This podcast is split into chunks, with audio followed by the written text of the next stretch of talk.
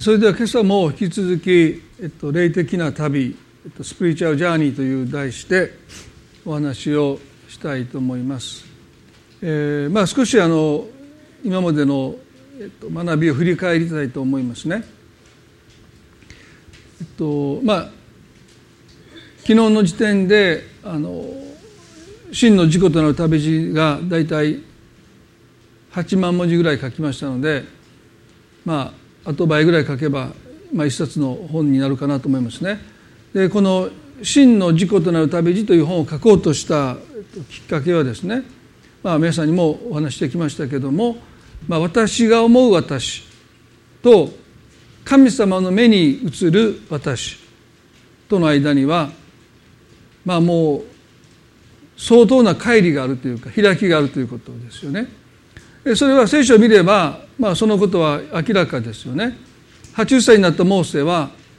神様がエジプトに使わすとおっしゃった時に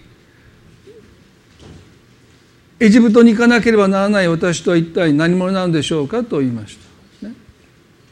まあ、その言葉の背後にはかつて40年前に奴隷であった同胞を救おうとしてエジプト人を殺害しでもそのことがパローにバレてしまったので彼は何もかも捨てて逃げていったんですね。ですからエジプト人にとっては仲間を殺された殺した殺人者であって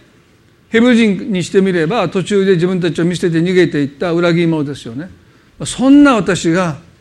40年経ったからといってのこのことで出かけていったところで誰も私の言葉に耳を貸しませんよとモーセは訴えてるんですね。でも神様の目にモーセほど適任者がいないということも事実です。でも彼は随分粘ります。いやもうあなたは人違いしてますよって神様他の人を使わせてください。ですからモーセが思う私と神様の目に映るモーセの姿の間には長い旅路があってその旅をしていかなければ、まあ、モーセが本当のモーセになっていかないというですね、まあ、そこに明らかに歩む進んでいくべき道のりがあるということが明らかですよね。ですからそれはモーセだけでなくて、まあ、聖書に登場するもうありとあらゆる人がですねその帰りがそこにあるということですよね。ですからそれは私たちにとっても例外ではありません。皆さんが思う私と神様の目にある皆さんの本当の姿の間にはですね、まあ、大変な開きがあるんだということそして私たちの信仰生活とはまあ、神様の目に映る本当の私になっていくというのが、まあ、クリスチャンの人生、まあ、信仰生活なんだろうというふうに思いますね。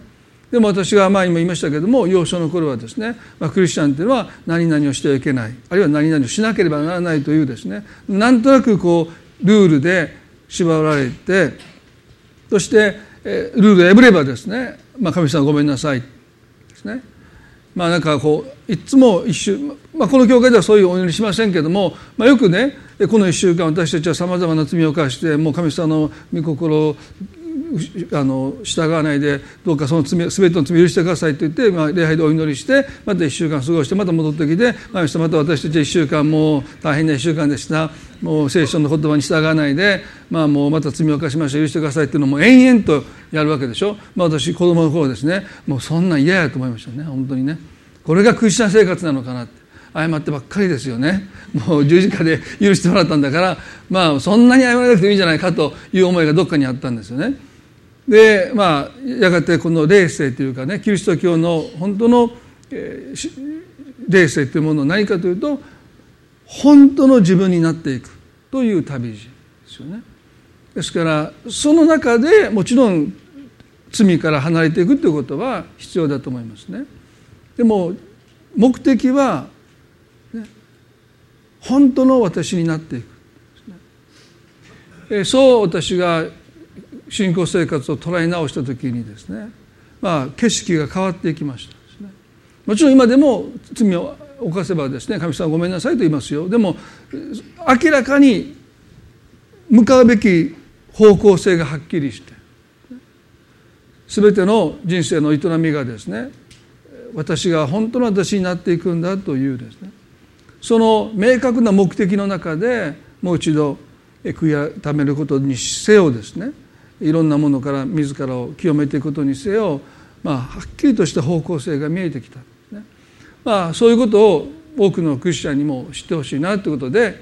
あの本をまあ書いて、まあ、余計なおせっかいだと言われるかも分かりませんけれども、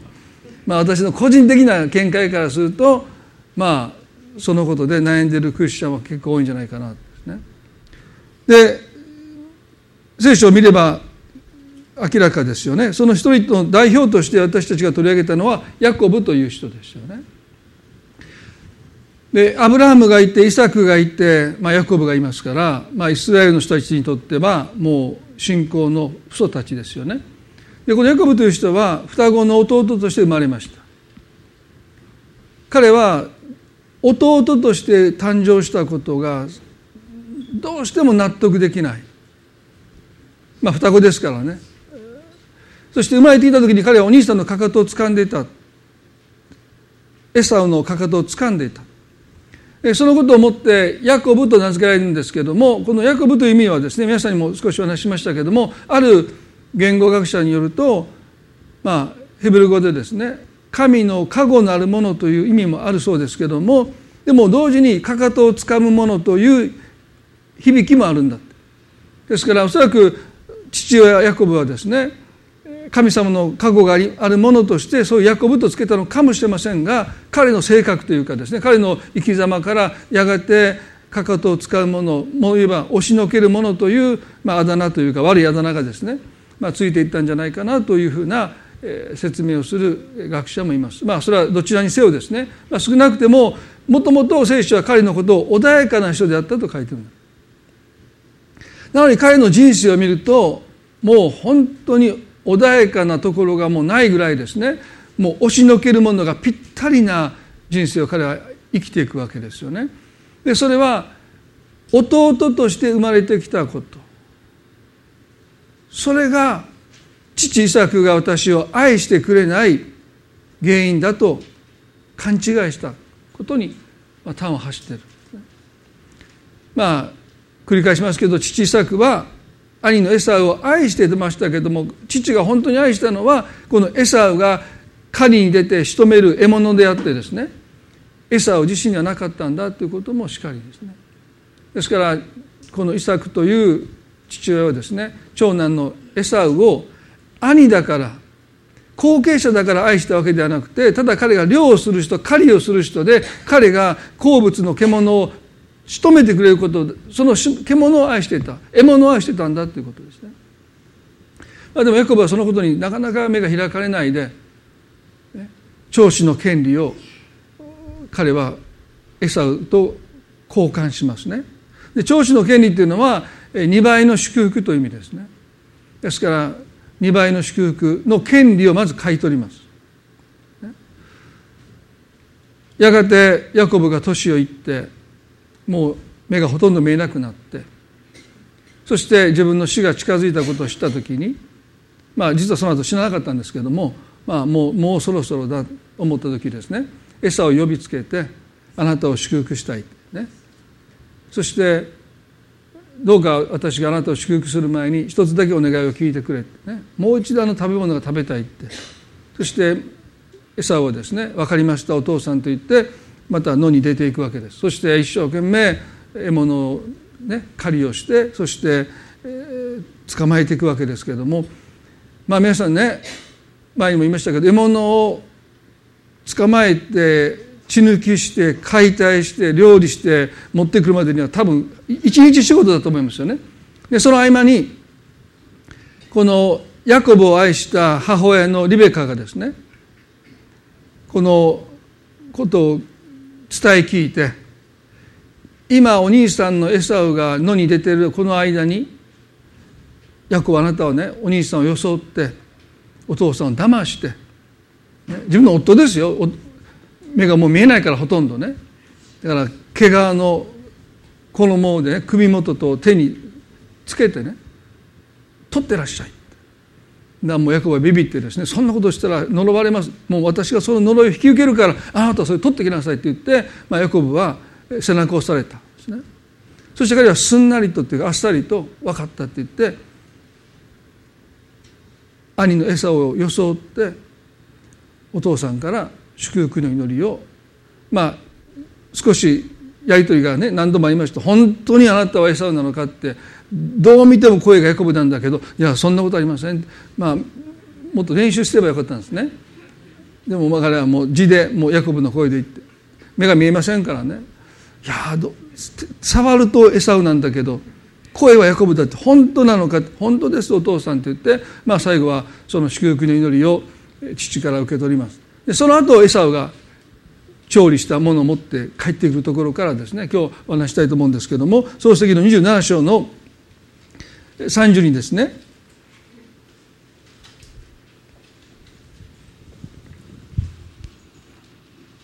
イサクがヤコブを祝福し終わりヤコブが父イサクの前から出ていくか行かないうちに兄のエサウが寮から帰ってきた。創世記の27の30ですね。彼もまた美味しい料理をこしらえて父のところに持ってきた。そして父に言った。お父さんは起きて子供の獲物を召し上がることができます。あなたご自身が私を祝福してくださるためにすると父イサクは帰り尋ねたお前は誰だ?彼は答えた私はあなたの子長男のエサウです。まあこの父イサクがお前は誰だと問うたことはですね理解できますよね。今ついさっき、兄のエサウを名乗る人物を祝福したばかりですね。おかしいなおかしいなと思いながらでもエサウだって言い張るので、祝福の祈りをした後に今度は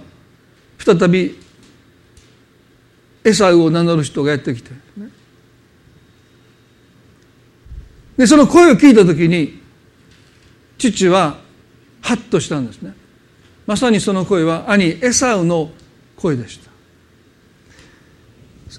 次の箇所を見てみたいと思いますけれども27の33でイサクは激しく身震いしていった。では一体あれは誰だったのか。獲物を仕留めて私のところに持ってきたのはお前が来る前に私は皆食べて彼を祝福してしまった。それゆえ彼は祝福されようと言いました。ここでもねでは一体あれは誰だったのかって。まあ聞きようによってはですねエサウじゃなきゃヤコブしかいないわけですよね。でも父イサクはあれは一体誰だったのかって、まあ、分かりきったことまあ実に彼は分かってるわけですけどもでもなぜこんな言葉を発したのかというと老いた父である自分を欺いてあれほど念をして本当にあなたはエサウなのかってあれほど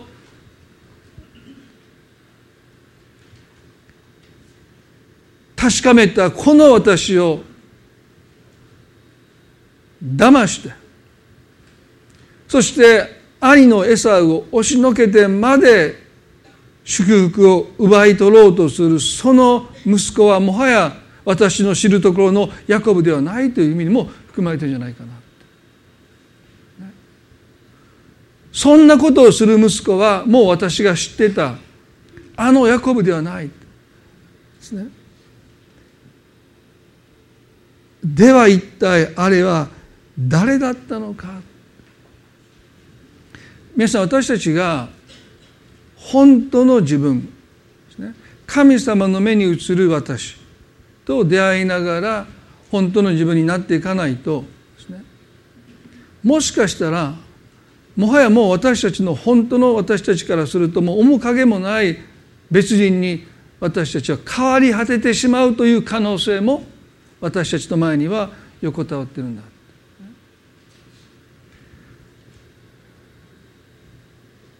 では一体あれは誰だったのか。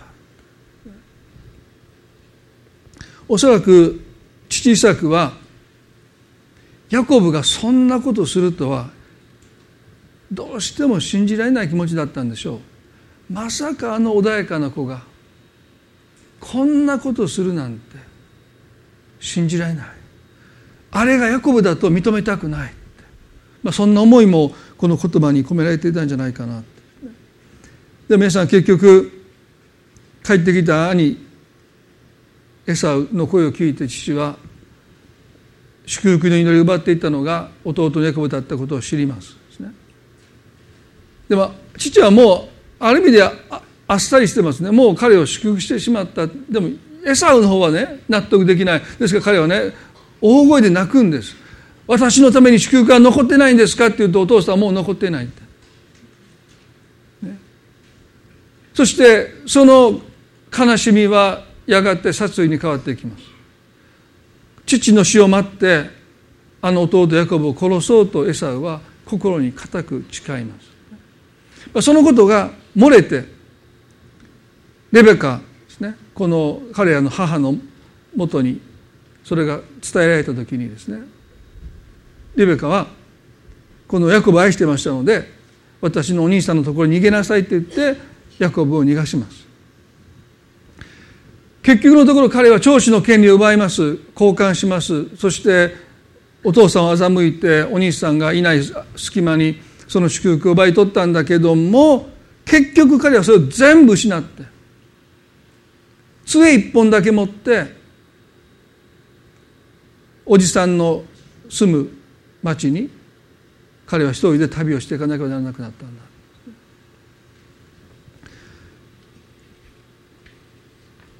ヤコブが本当の自分になっていくために今まで築いてきたもの全てが剥ぎ取られるという経験ですね。まあ聖書の中でヤコブとあの新約の法と息子は重なっていますよね。二人とも弟でした。そして弟が弟でいるがゆえに父から愛されないという勘違いをして苦しんだことも共通しています。そして彼らは本当の愛を求めないでヤコブは長男の祝福を求めます2倍の財産そして法と息子も父に財産を求めていきます。本当の自分に来てない人は見せかけの祝福を求めてしまう。それは自分が見せかけだということをどこかで知ってるからで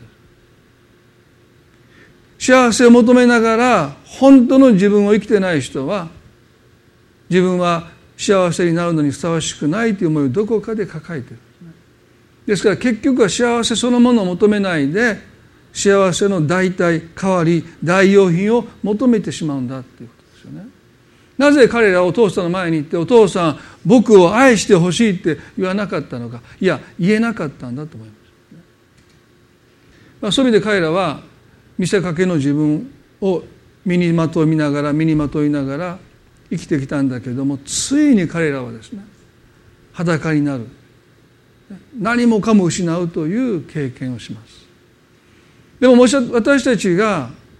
本当の私になっていくためにおそらく必ず通されるのが一度築き上げてきたものが崩れ落ちるという挫折の経験なのかもしれない。ヤコブは杖を一本持って叔父のラバンのもとへと旅をしていきます。そして彼はですねその地にたどり着いてすぐにそのラバンの二人の娘の妹のラケルに恋に落ちますね。彼女のことが好きになります。そして結婚の許可をラバンに申し出ますとまあ、ただでは結婚できませんから、まあ、花やめるっていうのは必要ですね。でこの時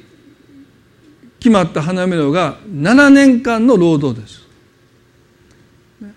皆さんすごいですよ。7年間。まあ私もいろんな結婚のカウンセリングしますけれどもこの女性と結婚するために向こうのその彼女のお父さんがね7年間私のためにただ働きしなさいって私の会社に来て働けって言われたらですね。いや7年間働けるのかなって、ね、1年でも結構大変じゃないかと思うんですけど7年ですよ皆さん、押しのけるものであったヤコブがですね欲しいものがあったら人を押しのけて奪ってきたヤコブがですよ毎日毎日朝から日が暮れるまで愛したラケルと結婚するために彼女を妻として迎えるために身を粉にして働くというこのことも神様の扱いだなと思いますね。ヤコブが神様がご覧になっている本当の彼になっていくために彼は一つの代償というものをですね。払わなければならなかった。欲しいものがあれば人を押しのけた彼が自分を自ら身を粉にして働きながら代価を払っていくことを神様がおそらくそうなさったんでしょう。そしてとうとう7年間もう指折り数えて聖書は書いてますよ。一瞬の絵だったって7年間が、ね、それほどラケル愛していたんでしょうね。なんであんたのためにこんな働かなあかんねんって私たちとして言いそうですけどヤコブはもうああもう7年すごいでしょ。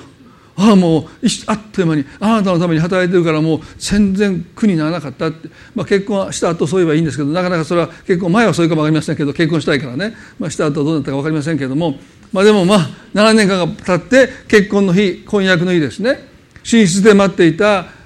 あのヤコブのもとに暗闇に紛れてやってきたのはお姉さんのレアでした。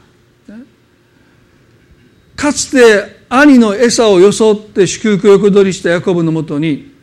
今度は暗闇に紛れて父であるラバンがですねもらい手のなかったこの心配したもうあなた以外にもう誰もこのレアをねもらってもらえないでも暗闇に紛れたら大丈夫だろう、まあ、僕レアにとって大変失礼なことをしてると思うんですね。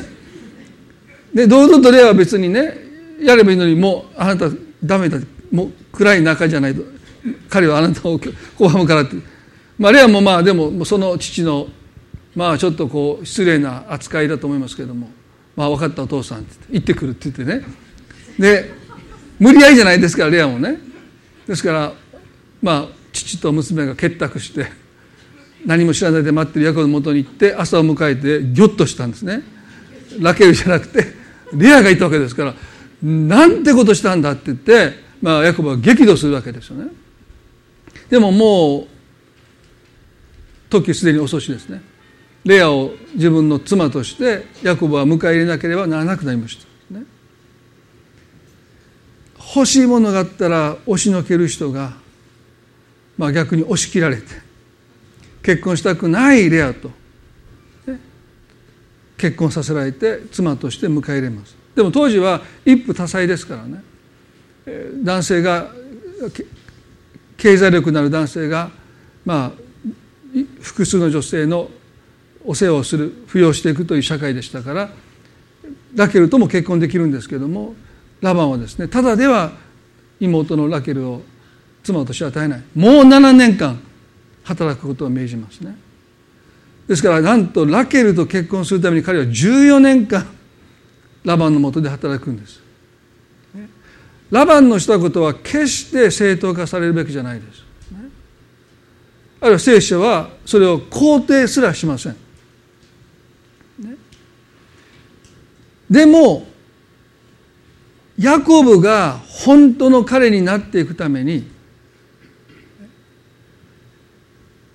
そのロークを神を用いられたんだということですよね。因果応報っていうのはねまいたものを刈り取ることで終わります。ただそれだけです。でも神様はたとえ私たちがいろんな過ちを犯していろんな失敗をしてまいたものを刈り取るんだけどその刈り取ることで終わるんじゃなくてそのその苦しみをそのロークを通して神は私たちを本当の私にしてくださるためにその苦しみさえあがなってくださるのが神様の技ですよね。ですからあなたもねかつてエサウのお兄さんを装って、ね、お父さんを騙してそしてお兄さんを騙したんだから身から出たサビだよってあなたも同じことをされただけなんだだから我慢しなさいってそれで終わらないんですよね。そこで彼がもうさらに7年間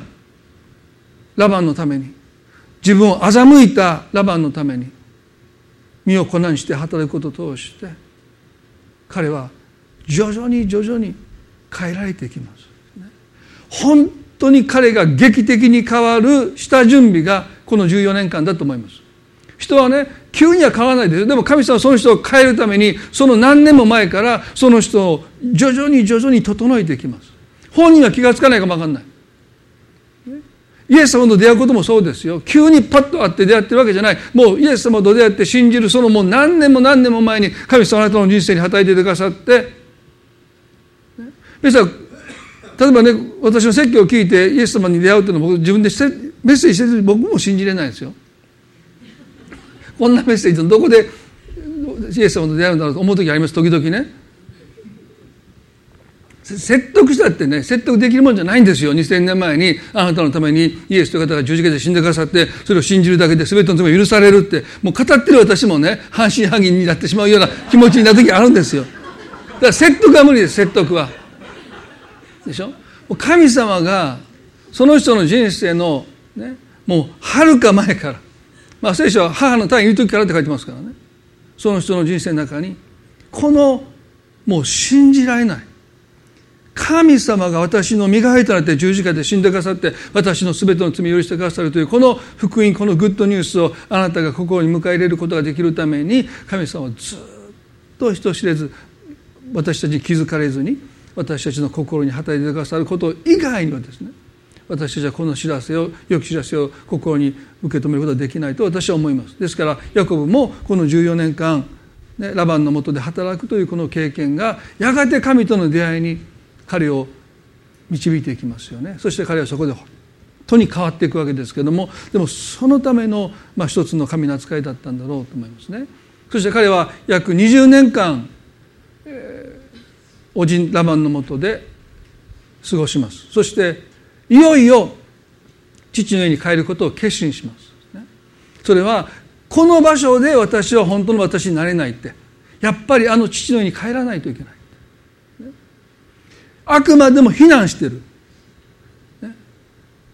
でここここで私が本当の私になっていけない。やっぱりあの父のに戻らないといけない。でもそこには私を殺そうと待ってる兄がいる。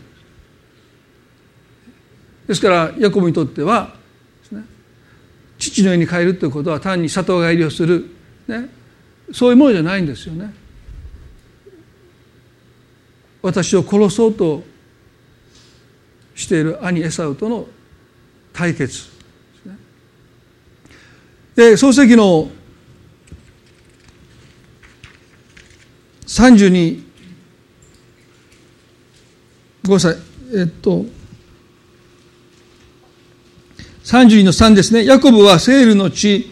エドムの野にいる兄のエサウに前もって死者を送った。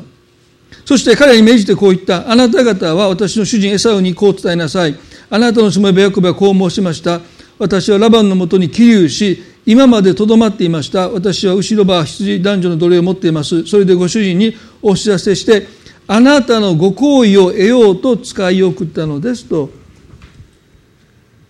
しもべの者にそのメッセージを託します。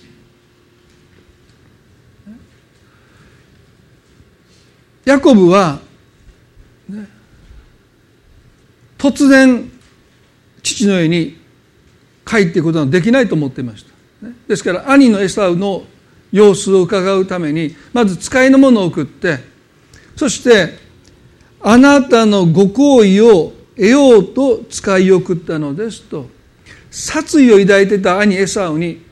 ヤコブは今度好意を得ようとしてるんですね。ここに彼の押しのけるものとしての片鱗というか一つの姿が垣間見れますよね。まあ、ずうずうしいんですよ。自分に対して恨みを持って殺意を持っているそのエサウに好意を得ようとする。そのために使いを送るんです。使いの者が戻ってきました。漱石の32の6節でこう言います。あの方はの方もあなたを迎えに400人を引き連れてやってこられますという もうバッドニュースですね。エサウが400人連れてくるということは何を意味するかというと盛大に弟の帰りをね歓迎するわけじゃないのは明らかですよね。兄エサウの憎しみが殺意が20年間で消えたんじゃなくてもう抑えがたい。ヤコブよ俺はお前一人を殺すだけではもうこの腹の虫というかもうこの怒りは収まらない。お前が愛する全ての人を皆越しにしないと俺の気持ちは収まらないんだって言って400人を連れてくるわけです。これはまさにエサウの殺意の大きさです。ヤコブを覚悟しておけってお前一人じゃないぞお前が愛した妻や子供たちも皆殺しにするという一つのメッセージですよねヤコブはおそらく世の中を舐めていましたよね20年経てば兄のエサウはもうあの出来事を過去のものにしてくれて「おかえり!」久しぶりやなって自分を歓迎してくれるだろうと淡い期待を抱いていましたけどその期待はもうこの知らせを聞いて吹っ飛んでしまったんですね。エサウが400人の男たちを連れてこちらに向かってきている。もう今更逃げたって逃げきれない。向こうはもう成人した男たちだと思いますからね。こっちはもう妻やそしてしもべや子供たちもいるわけですからもう逃げきれないですね。聖書は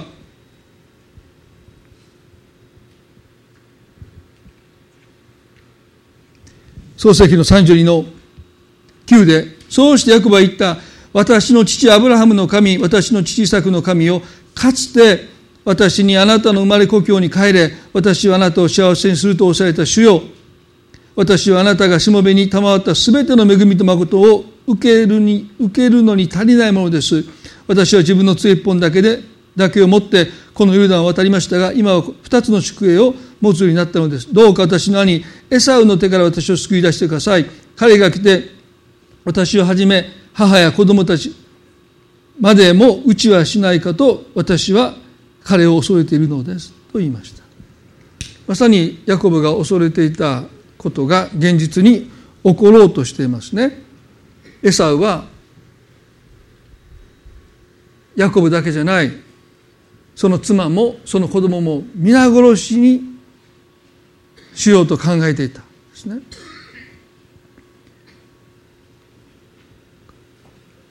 その現実にようやく目が開かれたヤコブはおそらく生涯で初めて神に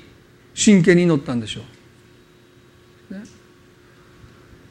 押しのけるものであったヤコブが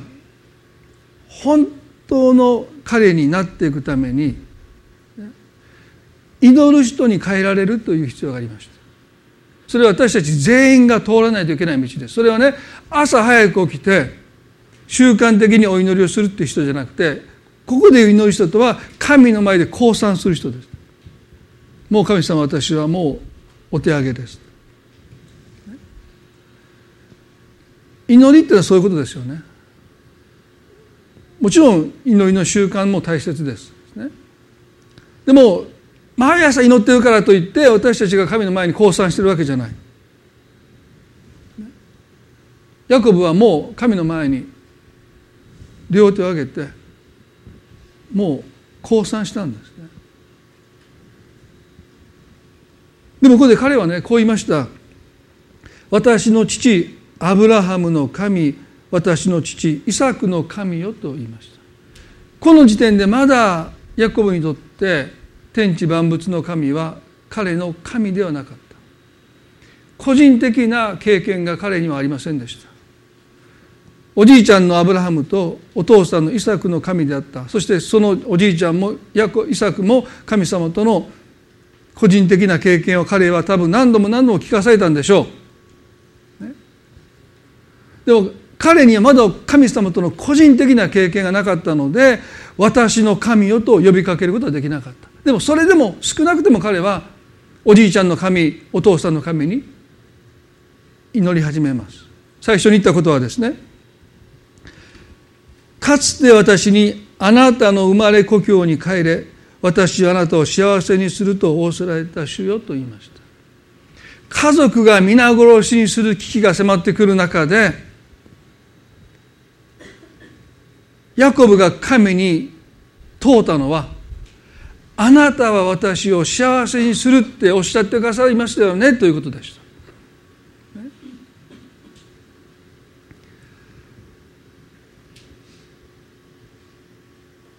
どう見てももう自分には逃れの道がない。今更逃げたって追いつかれるし戦ったって勝ちっこない。400人の男たちを連れてくるわけですからね。ですからもう絶対絶命の窮地です。もう本当に皆殺しにされる危機が迫ってきている中で神様あなたは私を幸せにするっておっしゃいましたよね。皆さん私たちが祈りで神に問うことの一つはこのことですよね。たとえ状況がどういう状況であったとしても神様の計画は私たちを幸せにすることです。それはどんな状況に私たちが置かれようが神様のこの計画は一貫してます。手のひらを返さないんです。神様が幸せにするといえば神様を幸せにしてくださる。そのことをヤコブは神に確かめてる。神様あなたはおっしゃいましたね。私の聞き違いじゃないですよね。あなたは確かに私に向かって私を幸せにするとおっしゃってくださいましたよね。と神に確証を求めてる。皆さん私たちも祈りの中でもう目の前に希望がないそれどころか脅威が迫ってくる中でどこを見たって誰に聞いたって希望がない。ああもうおしまいだって。もしかしたらしもべたちは逃げ始めたのかもしれない。聖書でも書いてませんけども。私どこが思うんですね。巻き添えになりたくないしもべたちはね。一人去り二人去り去っていったのかもしれない。もう彼はですね神様にあなたのご計画はあなたの御心は私を幸せにすることですよね。って確かめてる。そして私たちがそのことを神に確かめるならば答えはいつもイエスですそして彼はこういうんです。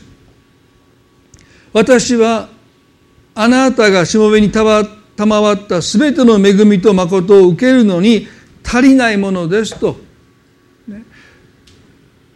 私は自分の杖一本だけを持ってこのヨルダンを渡りましたが今は二つの宿営を持つようになったのですと。今彼が富むものになって力のもになったのは、ね、あなたの祝福ですと彼はようやく告白しそしてこんなにあなたに祝福されるのに私は足らないものですと言いました。あのヤコブの発言と思えない。私たちが本当の私になっていくための道は上り坂じゃなくて下り坂ですよね。下っていくんです。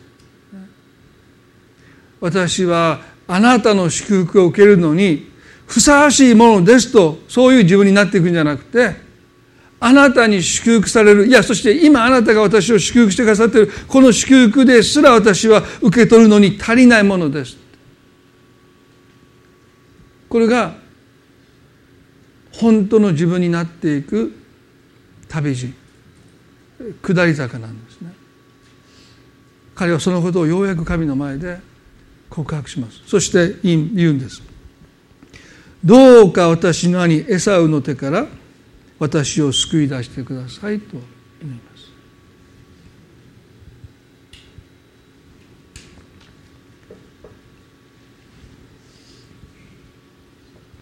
これでヤコブという人が本当に砕かれて変わっていくというですねことを私たちがこの祈りを通して感じるかもしれませんけどもまだ彼はですね不十分ですね。漱石の32の13にこう書いてます。その世そこで過ごしてから彼は手元のもの手元のものから兄エサウへの贈り物を選んだと書いてます。彼はまだ自分で自分を救おうとしてるんです。兄エサウが喜んでくれる贈り物すなわち最上の家畜をですね彼は、まあ、贈り物というよりも和解金、ね、金で物で彼は解決しようとしている。まだそういうヤコブがここにいるんです。神様にあれだけ祈って。どうか私を救ってくださいと祈ったのもつかの間ですね。彼はもう自分の持ち物からどれを兄エサオに差し出せば彼は許してくれるのかな、そして最上の家畜をですね何百トンも彼は選ぶんですね、まあ、その後書いてます。どうぞ数えてください。合計を。もう合計数えると思ってもう時間なかったんで数えなかったんですけどもう相当な数ですよね。これだけ差し出せば兄のエサウもきっと許してくれるだろうって思った、まだ神に頼りきれ頼りきれない。まだ自分に頼ってしまうヤコブがここにいます。でもね漱石の32の21でそれで贈り物は彼より先を通っていき彼は宿営地でその夜を過ごしたって。まず贈り物を送って兄のエサウがそれを受け取ってくれるかどうかを確かめるために自分たちは残るんですね。ここにもヤコブらしさがあります。家畜としもべたちを先に使わして自分の盾としました。彼らが撃たれてる間に自分たちはもしかしたら難を逃れて逃げれるのかもしれないと言って一晩夜を過ごして次の日の朝出発するその距離を保つために彼らはですねそこに宿営を設けて夜を迎えます。でも夜中にヤコブは目を覚ますんです。こう書いてますよ。しかし彼はその夜のうちに起きて2人の妻と2人の女奴隷と11人の子供たちを連れて野木の私を渡った。彼らは彼らを連れて流れを渡らせ自分の持ち物を渡らせた、まあ、聖書の中で野木の私という有名な箇所ですよね。不安で夜が眠れなかったんでしょう、ね、目が覚めてしまった。そして彼はなんとですね自分の家族を川の向こう側に渡します。そして一人だけになるんです。24節でヤコブは一人だけ後に残ったと書いてます。するとある人が夜明けまで彼と格闘した、まあ、有名な箇所ですよね。ヤコブは一人だけ後に残ったという表現はですね物理的にというか家族と離れて対岸に彼が一人残ったという意味もあります。当然ね。でもう一つの意味は今の私になったのは全部私の責任だということを彼が神の前で認めるということも含まれます。私たちはどこかで人のせいにします。こんなふうになってしまったのは親のせいだ社会のせいだ会社のせいだ。もちろん神様はねあなたに対して犯された罪ひどい扱いに対してスルーしないですよ。それをそういうことをした人に対して神はその罪のその行為の責任をそれぞれに負わせます。ですからそういう意味では私たちがそして私たちも加害者としてあるいは被害者としてひどい扱いを受けたとするならば神はそれを見過ごさないですよ。一人一人にそのことの責任を問われますけどもでも私たちが本当の私になっていくためにどうしても一人にならないといけないというこの経験はただ物理的に人との関係人との距離を空けて一人になるという意味じゃなくて神様今の私になったのは全部私の責任ですと。その責任を自らが負うことが神の前で一人になるという経験ですね。でその時に神様との取っ組み合いが始まるんです。神様私たちを扱ってくださるんです。もし私たちが人を巻き込んでいや私だけのせいじゃないと思います。この人もあの人もねそんなことを私たちが言ってる限り私たちは神様と一対一で取っ組み合いすることはありません。でも人にならないと。神様は今の私になったのは全部私のせいです。私の責任です。と引き受けた時に神様は私たちを個人的に扱ってくださいますね。そしてヤコブはこの神の人と、まあ、これが神様であることは明らかですけども、まあ、見つかりかも分かりません。でも少なくてもヤコはその神の人神様あるいは見つかりと夜通し格闘します。聖書はこう書いてますね。ところがその人はヤコブに勝てないのを見て取ってヤコブの桃のつがいを打ったのでその人と格闘しているうちにヤコブの桃のつがいが外れた。まあいろんな聖書の解釈がありますけれども神様あるいは見つかいがヤコブと戦って勝てないのを見てっていうのはねあこの人にはもう勝てないわってありえないですよね。お兄さんのエサウをビビって恐れてるヤコブですよ。神様に勝てるはずがない。どういう意味なのか、ね、ヤコブの人生は勝たなきゃならないっていう思い込みから彼はねこの格闘が何のために神の人と自分が戦っているのかすらよく分かってないんですよね。ただ勝ちたい。いや勝たなきゃならない。何のために格闘しているかともよく分からないのに彼は勝ち続けないといけない。昔尾崎豊という人いましたね。彼の歌の曲名もちょっと僕覚えてませんけど自分が自分であるために勝ち続けなきゃならないという歌詞があるんですね。若いなと思いますけれども、ね、でもヤコブはそう思って生きてきたんですよ。負けたら終わりだって。ですからね勝ち目のない神の人と神様との格闘においても彼は勝てるはずのないその相手を打ち負かそうとして勝ちにこだわるこの顔面さです。頑固さです。勝たなきゃならない。彼は人生そうやって生きてきた。その先に本当の自分がいるとね僕が僕でいるために私が私でいるためには勝ち続けなきゃならないって役はそう思って生きてきた。だから夜通し諦めずに格闘し続けるんですね。そして20 32の25でするとその人は言った私を晒せよ夜が明けるから。しかしヤコブは答えた私はあなたを晒せません。私を祝福してくださらなければと言いました。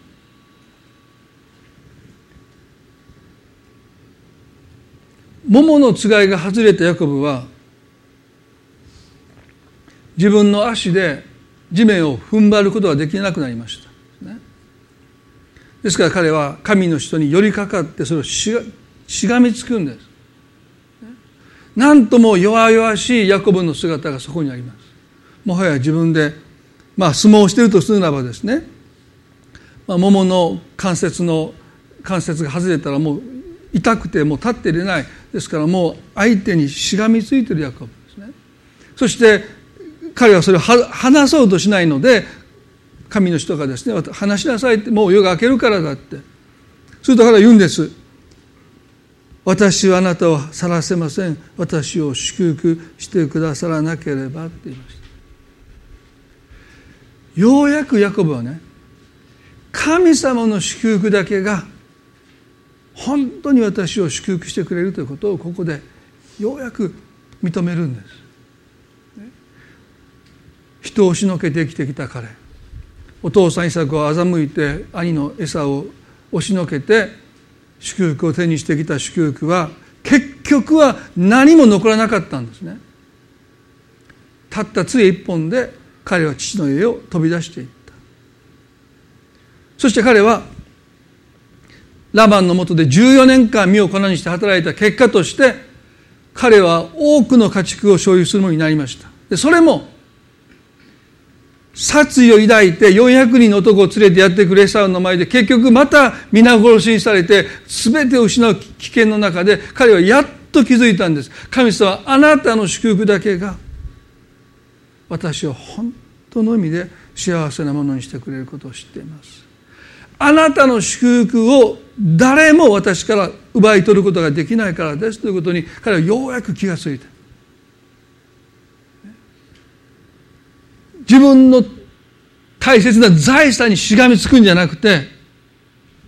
神様にしがみつくんです。かつての彼は財産にしがみついたと思いますよ。でも桃のつがいを外された、ね、もはや自分で自分に頼ることができない弱さを抱えたヤコブはですね神様にしがみついてあなたが私を祝福してくださらなければ私はあなたをさらせないって。この姿こそが神様の目に映る本当のヤコブの姿でした。神様にしがみつく。それはヤコブからすると何とも惨めな。俺はもうあのおじいちゃんアブラハムのようにお父さんイサクのように神様神様って言って神様に頼って生きるようなそんな弱い男になりたくない。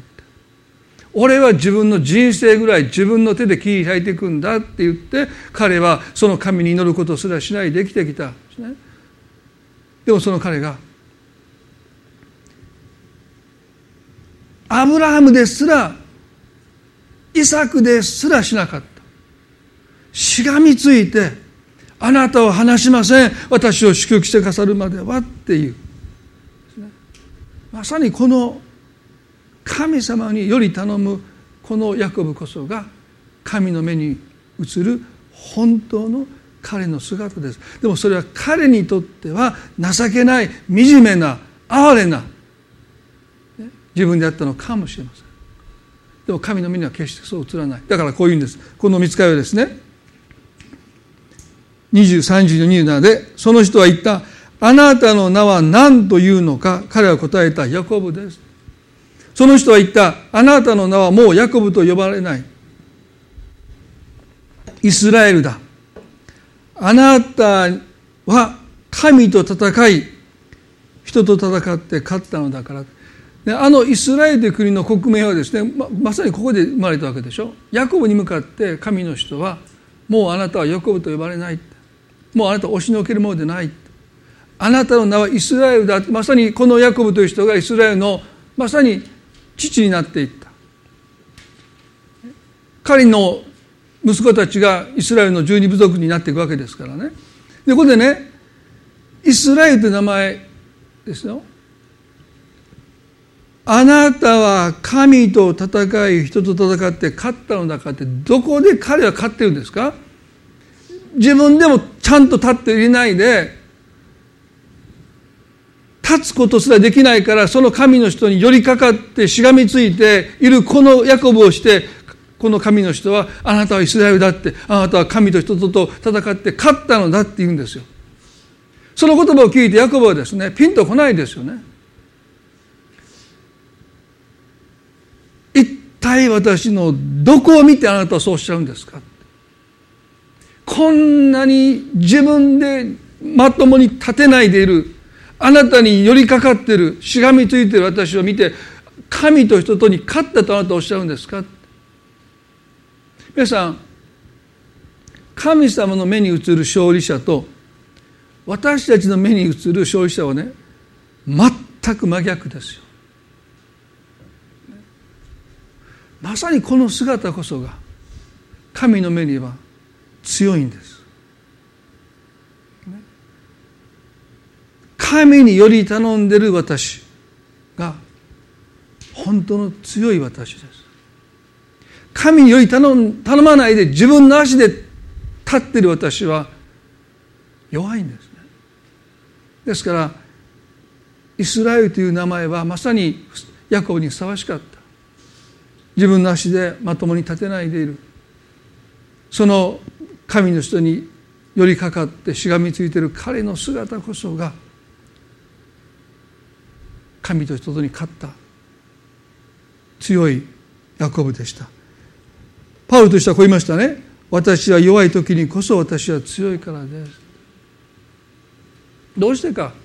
私が弱い時に私は神により頼むからです。だから私は本当の強い神様の強さを持つんだと言いました。そして彼はねイスラエルという名前をいただいて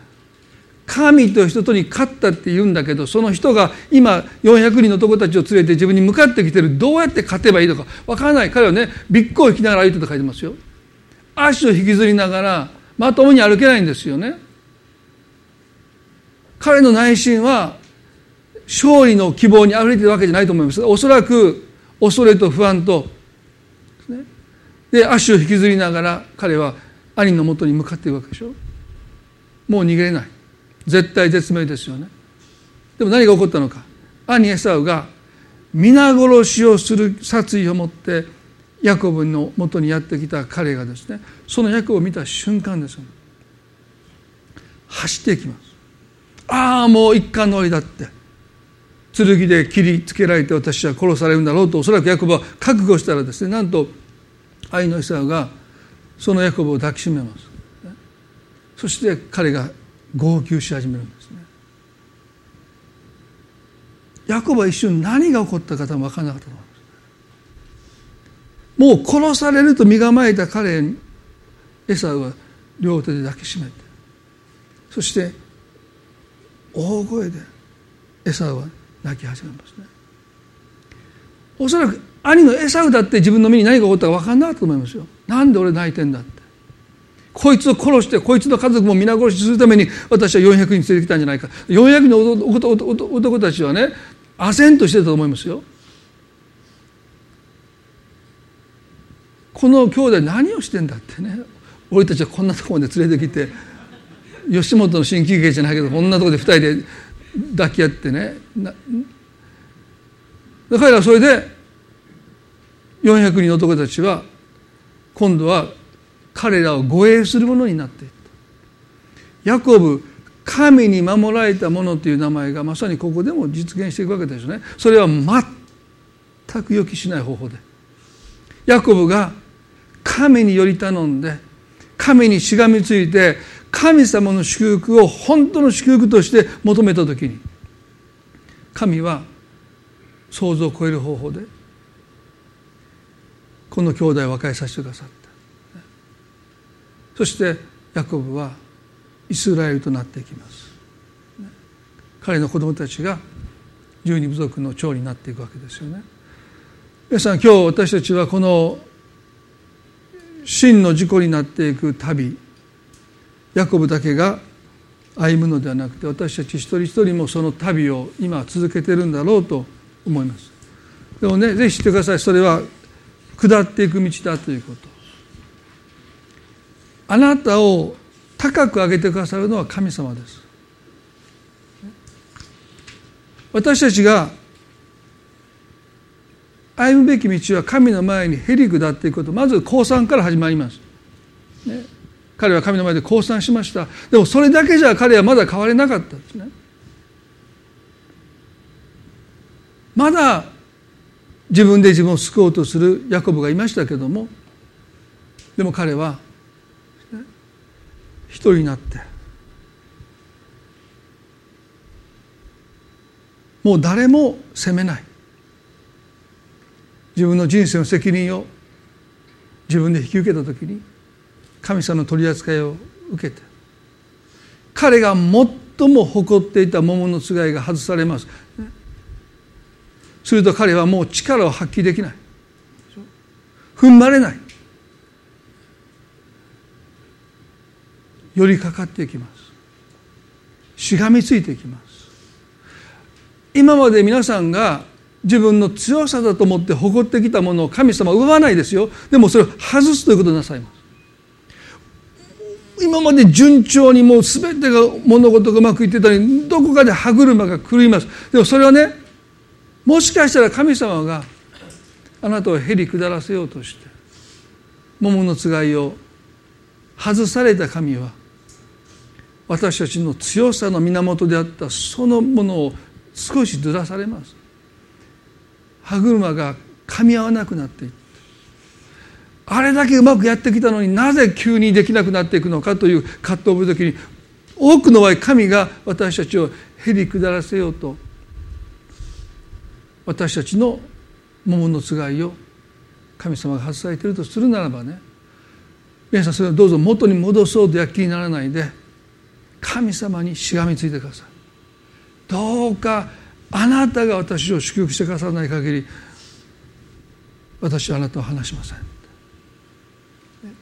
その時神様が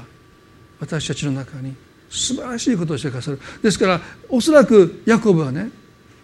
ある程度治療を受けたかもしれないけどでもどこか彼はその足を引きずるという、ね、そのものを生涯彼はおそらく持ち続けたんでしょう。それはいつも彼をすぐに高ぶってしまう私たちをですねその足が元に戻らない歩けるんだけども少し足を引きずる彼はいつもそのことを思い出されたんでしょうね。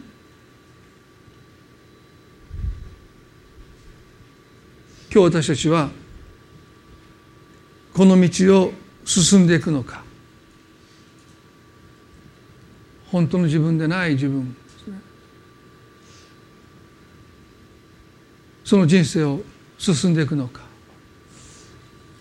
絶えずその選択を神様私たちに与えてくださっている。願くならば下り坂を一歩一歩下がっていく時に神様が私たちをいかに支えてくださっていかに私を強めてくださって引き上げてくださるのか。その神様の恵みを私たちは経験しその恵みに強められてますます本当の自分になっていくその道を願くならば歩んでいきたいとそう思います。一言お祈りします。恵み深い天の地の神様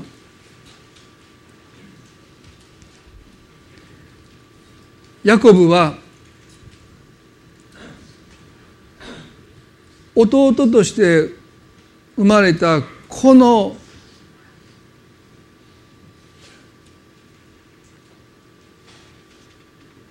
負い目を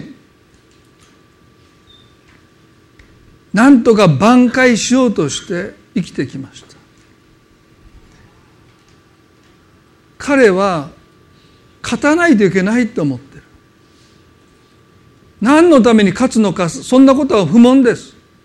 勝たないといけない。人と口論して打ち負かさないといけない。負けたら終わりだっておしまいだって。神様私たちはヤコブのようにどこかそんな思いを持って生きているのかもしれません。でもその先何が待ってるんでしょうか。そんなことは考えもしません。人よりももっと幸せにならないと。人よりももっと成功しないと。でもその先に待ってるのは本当の私じゃないかもしれない。私たちの願いは本当の私になっていくことです。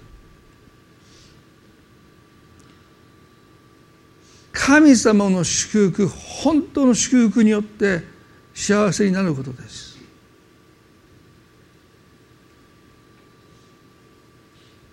ヤコブは父イサクや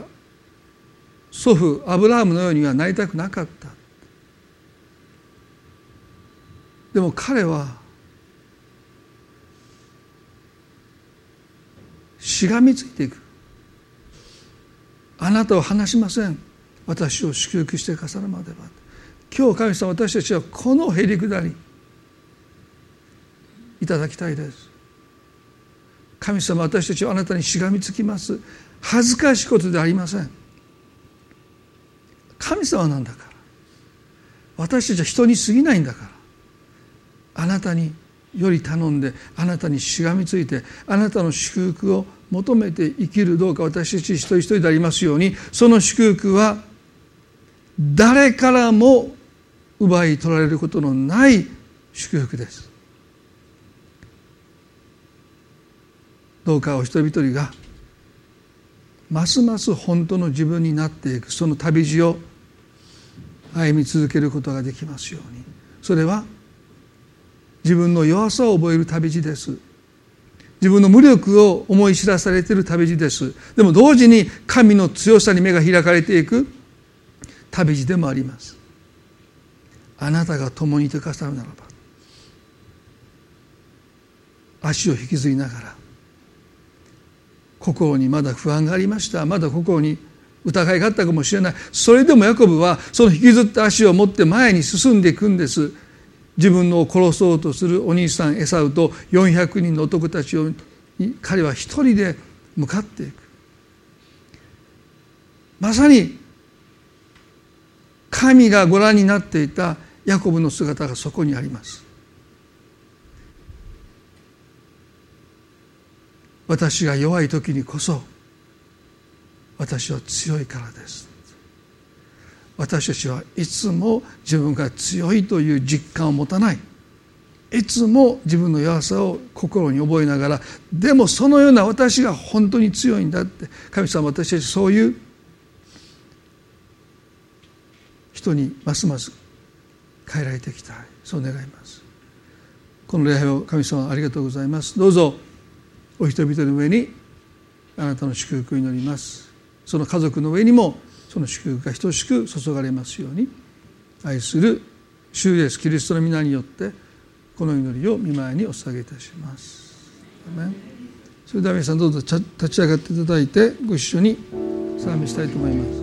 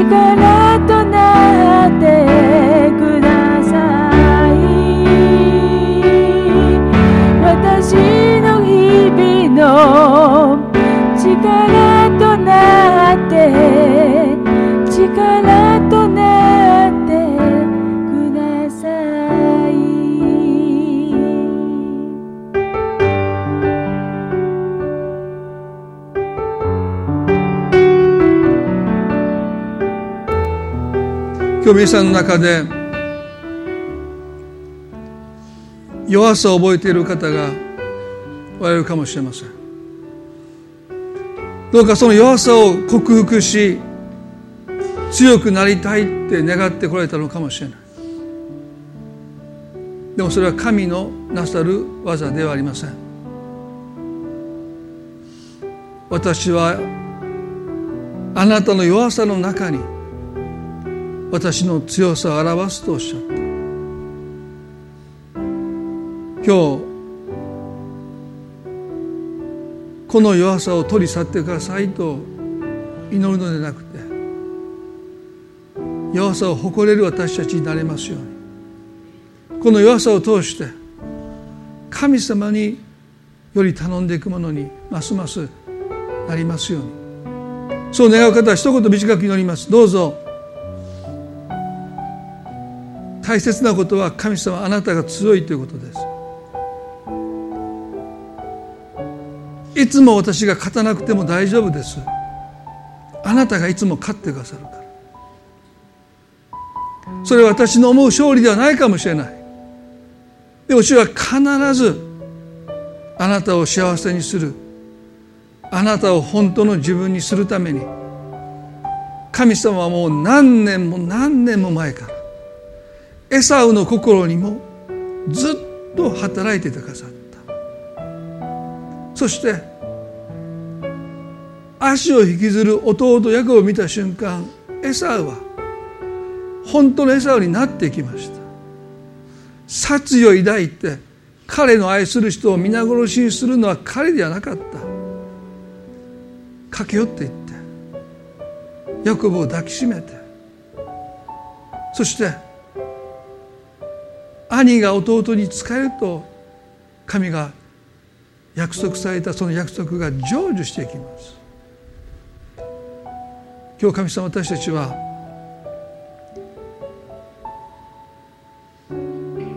あなたにより頼んであなたが私たちの力となってくださることを祈りたいです。短く祈ります。神様どうか私の力になってください。どうか私を強め私を支えていてください。私は弱さを嫌ってきました。弱さは取り除けなければならないと思って強くあろう強くあろう勝たなきゃならないと思って生きてきました。でもそうじゃない。本当の私はあなたに信頼しあなたにより頼んでる。それが私です。とらわれてきた間違った思いから私たちを解放してくださって本当の私とますます出会えますように愛する私たちの主イエスキリストの皆によってこの祈りを見舞いにお下げいたします。どうぞ皆さんお座りください。それではと少し報告を持ちたいと思いますけれど。